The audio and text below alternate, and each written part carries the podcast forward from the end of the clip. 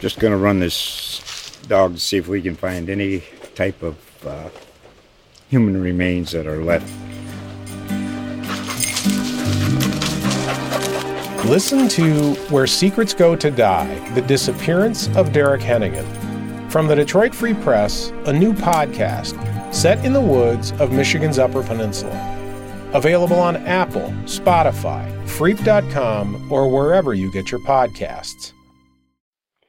Hey, well, Yeah. when you come in, you just come in like normal way through the right side, don't you? Correct. Car. Go double check in my car, please. Okay. I will. Because if it's in there, it's in there. Are you Sure. following me? Yeah, that's right. If it is, get it.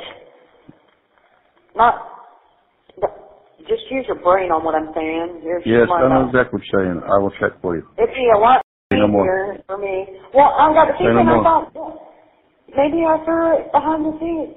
Uh, it's in there. I know it's in there because I wouldn't have given them something that it's not, not even anywhere in my report either. So, If it is, I know, I'll get it and. I'll dispose of it. hmm. I will take care of it. That was an excerpt from an August 14th, 2017 jailhouse phone call between former Chief Assistant State Attorney Greg Wilson and inmate Clister Robbins that authorities said led them to a contraband investigation into the two. The Bay County Sheriff's Office said at the time their concern was that Wilson was slipping prescription narcotics to his client while she was incarcerated at the Bay County Jail. The discovery led investigators to consult with Wilson's former boss and political rival, State Attorney Glenn Hess, as to how they should proceed. Hess advised BCSO to install video cameras without audio capability into an attorney interview room to monitor Wilson and Robbins's interactions. What investigators believed they uncovered was that Wilson was helping Robbins pass notes, known as kites in the jail, to her sister, Christy White, who was housed in a segregated dorm. BCSO reported the substance of the notes were basically sisterly affection. What else the notes contained, though, remained a mystery. On September 13, 2017, investigators video recorded meetings between Wilson and the sisters and afterward conducted a search of White, finding a fireball wrapper and what she later described as a half kite. In a recorded three way call between the two sisters, they then discussed what transpired, what they told the officers, and how to proceed in case of any further inquiry. Here's her pictures. Here's her. Here's her letter. So I got a strip search. I got I got a strip search. My whole house broke down, all because of that half a kite that you that I got from. Well, uh, you look, know they who. thought it was half a kite, not like. Did they not? Do you have the rest? Did they get the? I mean, do you Get throw them? no, throw them all away. I had somebody clean my house before they came. They no, they searched me out there, and I hid it from them. Then I came in here and dropped it off at the house, and then they came back, and I was on the phone with my mom, and they wanted me to come back out there, and they strip searched me, and then they had the whole crew down here. They said they thought I was bringing drugs. And Oh my God. I was like, yo, man, I'm like, Hey, I love you.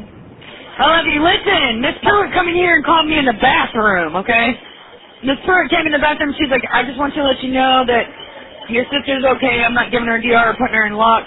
Y'all are just being inmates. He shouldn't have passed that note. And I was like, what are you talking about? He didn't pass no note. You can lock me up for that. shit.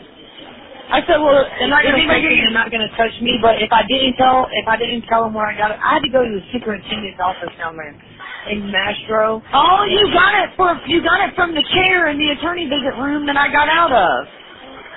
Listen, they said, what did you reach down and grab? And I said, a kite. That was for me. After, listen, I was gonna go to lock about it and tell them. And then Well, I asked if he was going to get in trouble, and they said they didn't know. No, he, they didn't know nothing's gonna go down. Just know that. I made sure that before I said I ain't no fucking snake in my damn. Robbins relayed the information that her sister had been searched to Wilson in another recorded call, and he told her that she could get in trouble for passing notes. Then, on September 29, 2017, BCSO confronted Wilson with the information they'd gathered from the interviews with the sisters and the video, which Wilson was unaware of. He categorically denied the allegations as absolutely false while under oath. Okay, no, no paperwork. No paperwork, nothing exchanged, nothing, Nothing provided, physical. nothing given, nothing taken, nothing observed.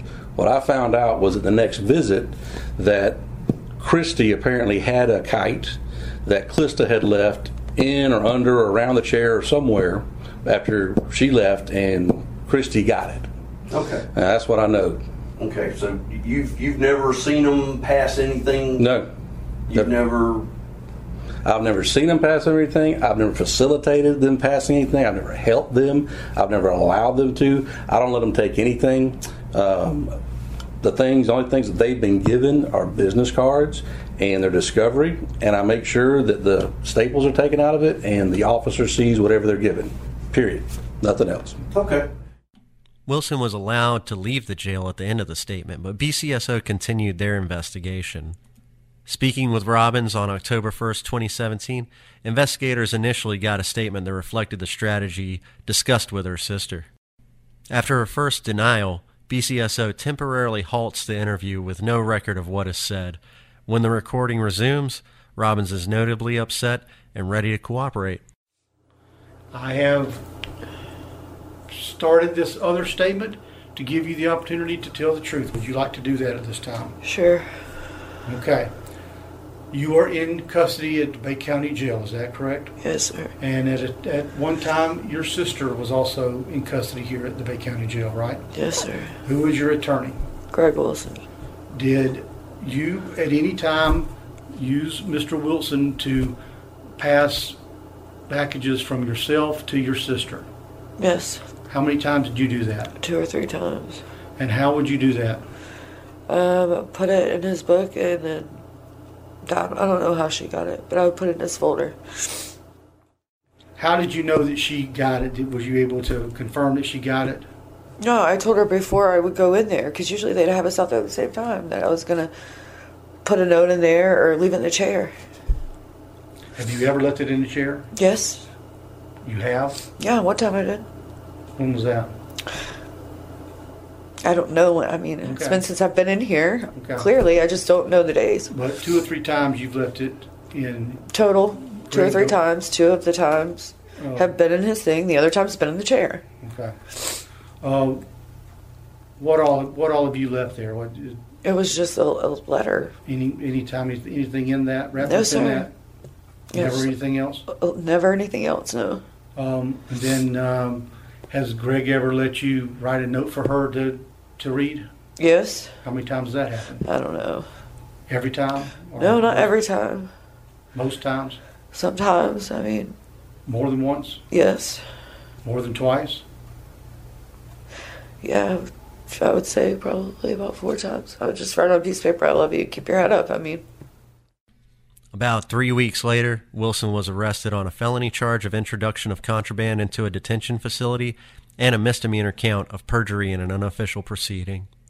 The case has since taken several turns, with prosecutors filing information of another attorney unwittingly bringing drug soaked documents to the jail, and Wilson in turn arguing he was targeted as a form of political retaliation because the other attorney was not prosecuted. A trial date is scheduled for Monday in the case. This is Zach McDonald. Visit thenewsherald.com for continuing coverage. Just going to run this dog to see if we can find any type of uh, human remains that are left. Listen to Where Secrets Go to Die The Disappearance of Derek Hennigan.